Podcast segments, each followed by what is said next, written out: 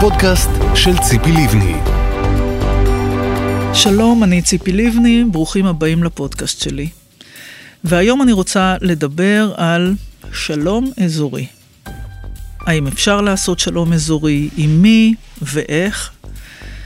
ואני יודעת שרבים מדברים על שלום אזורי כאיזה תחליף מפתה לשלום עם הפלסטינים.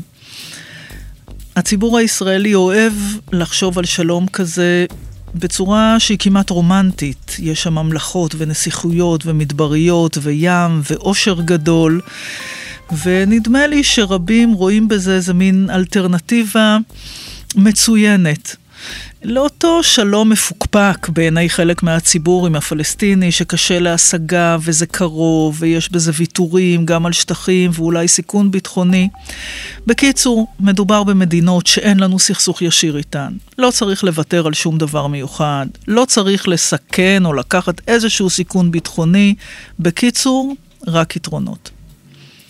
אני חושבת שזה טוב שהציבור הישראלי רואה בשלום עם מדינות ערב נכס חשוב לישראל. אבל צריך להבין שהוא עדיין קשור בסכסוך עם הפלסטינים ובשלום עם הפלסטינים.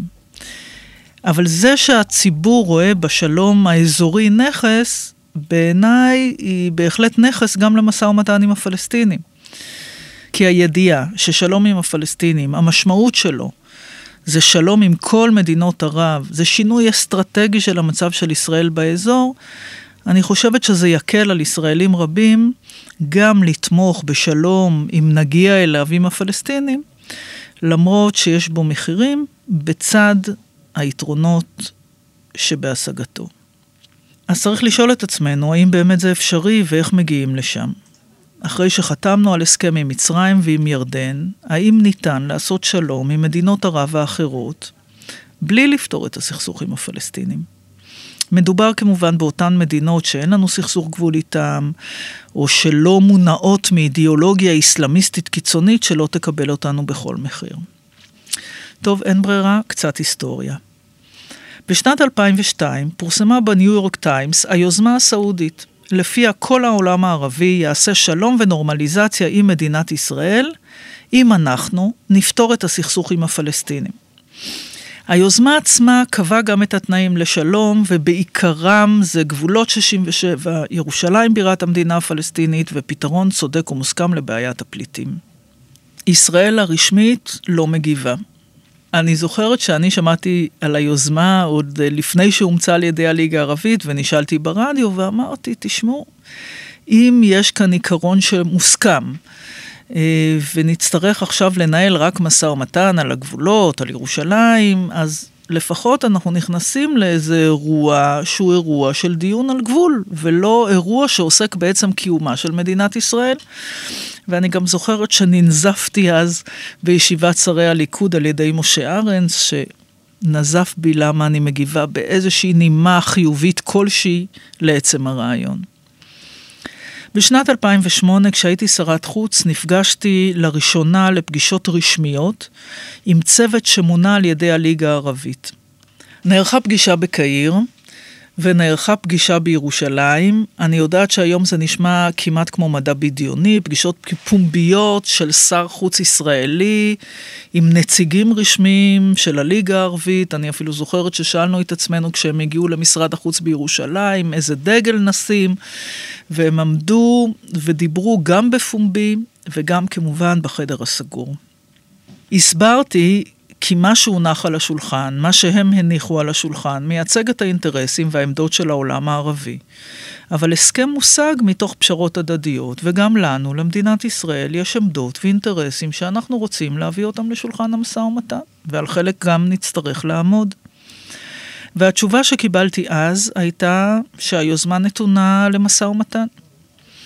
העמדה הזאת שהיוזמה הערבית נתונה למשא ומתן, גם חזר עליה נציג הליגה הערבית בשנת 2013 או 2014 בעת סבב המשא ומתן האחרון. טוב, השאלה הבאה ששאלתי אותם, זה מצוין, אם אפשר לנהל משא ומתן על התנאים, האם אני יכולה לנהל איתכם את המשא ומתן על התנאים? ואז הם אמרו, לא, ממש לא. את המשא ומתן אתם תנהלו מול הפלסטינים, אתם צריכים להגיע להסכם ישירות מול הפלסטינים, אבל אנחנו, הליגה הערבית, ככה הם אמרו, גם נתמוך במשא ומתן וגם נקבל כל הסכמות שתגיעו אליהם, ומאותו רגע יש לכם נורמליזציה מדינה עם כל העולם הערבי, ואפילו עם כל העולם המוסלמי, שבעצם מדינות מוסלמיות אין להם שלום איתנו בגלל הסכסוך שהתחיל בתור סכסוך אה, יהודי-מוסלמי והתכנס לתוך סכסוך ישראלי-פלסטיני. יש גם עוד שאלה שאנחנו חייבים לשאול את עצמנו, האם עכשיו שהכל מתפרק באזור אה, ויש איומים אה, חדשים על מדינת ישראל, האם זה בכלל ריאלי, כל העיסוק הזה בשלום או בשלום אזורי? והתשובה שלי היא להפך, יש עכשיו הזדמנות גדולה דווקא בגלל האיומים החדשים. הרי איראן מהווה איום לא רק על ישראל, אלא גם על המדינות הסוניות המתונות יותר. זאת אומרת, גם מתינות זה עניין יחסי, אבל בהגדרה. המדינות האלה מזהות את איראן כחלק מהאיום הגדול עליהם, ולא את מדינת ישראל, ויותר מזה, הן גם היו רוצות לחזק את הקשרים הביטחוניים עם ישראל. לכן יש לנו גם הזדמנות גדולה שמונחת לפתחנו. אבל מה שהם אומרים בכל הפגישות השקטות והחשאיות, גם כשאני ניהלתי במהלך השנים וגם שהממשלה הזאת שומעת, אנחנו רוצים לעשות ברית אסטרטגית עם מדינת ישראל, אבל לא נוכל לעשות את זה בלי שתפתרו את הסכסוך עם הפלסטינים, או לפחות תעשו צעדים לקראת זה. זאת אומרת שתקרת הזכוכית ביחסים שלנו עם העולם הערבי, זה בעצם הסכסוך הישראלי-פלסטיני. זאת האמת שצריך להתמודד איתה. אלה הדברים ששומע כל ישראלי בכל הפגישות החשאיות האלה. אני ממילא תומכת, ב, לפחות בניסיון להגיע להסדר בינינו לבין הפלסטינים. אני חושבת שיש לזה ערך למדינת ישראל בכל מקרה. אבל ברגע שחוץ מהערך שיש להסכם בינינו לבין הפלסטינים, נדע שאנחנו משנים לגמרי את המצב שלנו באזור, שהעומק האסטרטגי שלנו הוא כבר לא רק יהודה ושומרון, אלא ברית ביטחונית אחרת וחדשה. אני מאמינה שכל זה יכול לחזק את אלה שתומכים בצורך להגיע להסדר עם פלסטינים, ולעולם הערבי יש משמעות בכל האירוע הזה בשני היבטים, גם לנו, לישראל, וגם לצד השני. לנו, לישראל, להנהגה הישראלית, כבר אמרתי, הידיעה שהסכם עם הפלסטינים זה הסכם שלום, נורמליזציה עם כל העולם הערבי והמוסלמים. גם הפלסטינים יהיו חייבים לקבל תמיכה מהעולם הערבי. אין מנהיג פלסטיני שיכול לוותר על משהו או להגיע להסכם עם ישראל בלי שהעולם הערבי תומך בו. ולכן הם חשובים כמעגל תמיכה גם לפלסטינים וגם כהבטחה לציבור הישראלי. עד היום במשאים ומתנים, בחלק הם לא היו מעורבים מספיק, בחלק הם הגיעו לאירוע הפתיחה, אני עדיין זוכרת את אירוע הפתיחה של תהליך השלום באנפוליס, אה, כשהם כולם הגיעו, והיה בזה מסר מאוד מאוד חשוב, אבל הם רק מעגל חיצוני למשא ומתן ישיר שאנחנו צריכים לעשות עם הפלסטינים. אחת מהמסקנות של המשא ומתן שניהל אהוד ברק אה, וקלינטון בשנת 2000 הייתה שהעולם הערבי לא היה מעורב ולכן בעצם הפלסטינים אה, ברחו מהכרעה. יש חשיבות למעורבות של העולם הערבי. לכן כשפתחנו את המשא ומתן אה, באנפוליס, היה לנו מאוד חשוב שהם יגיעו.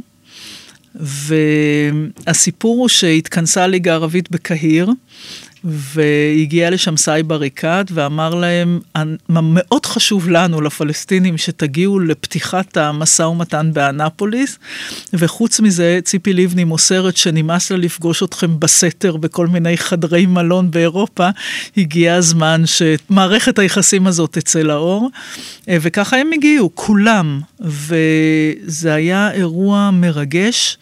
שבו אנחנו יושבים בחדר אחד, אה, נציגים גם של ישראל, גם של הפלסטינים, כמובן נשיא ארצות הברית ג'ורג' בוש, ונציגים מכל המדינות הערביות, כאלה שאין לנו מערכת יחסים איתם, ותומכים במהלך. וזה מומנטום שצריך לשמר אותו ולהחזיר אותו בכל משא ומתן עתידי. כי גם עבור ישראל, הבשורה בשלום עם הפלסטינים נשמעת לרוב הציבור בישראל יותר סיכון מאשר הבטחה גדולה. וכשהם יבינו שבהסכם אחד אנחנו משיגים בעצם שלום עם עוד כל כך הרבה מדינות, אני מאמינה שהתמיכה וההבנה ששלום זה לא רק עוד איזה פיסת נייר שלא תקוים או כן אה, תקוים, אלא שינוי במצב האסטרטגי של ישראל באזור. וגם הפלסטינים צריכים את התמיכה הזאת אה, כדי לקבל החלטות, והסכם מבוסס על החלטות קשות, גם בצד שלנו, גם בצד הפלסטיני. ולכן מעורבות כזאת היא מאוד מאוד חשובה, רק שלא נתבלבל, אי אפשר לעשות שלום רק איתם, בלי הפלסטינים, למרות שלפעמים זה נראה מפתה וזה נראה אפילו קרוב. לי יש הרגשה שאלה שמבטיחים לציבור שלום אזורי בלי הפלסטינים, לי זה נראה קצת כמו מלכות היופי שמבטיחות שלום עולמי כדי לזכות בתחרות. אז זאת לא תחרות יופי, זה בחירות בישראל, אבל גם כאן צריך לומר את האמת ולשים אותה על השולחן. זהו, עד כאן, תודה שהקשבתם. רוצים לשמוע מה ציפי לבני חושבת על נושאים נוספים שעל סדר היום? רוצים להגיב על מה ששמעתם? בעמוד הבית של ציפי לבני הכנו לכם את פינת הפודקאסט.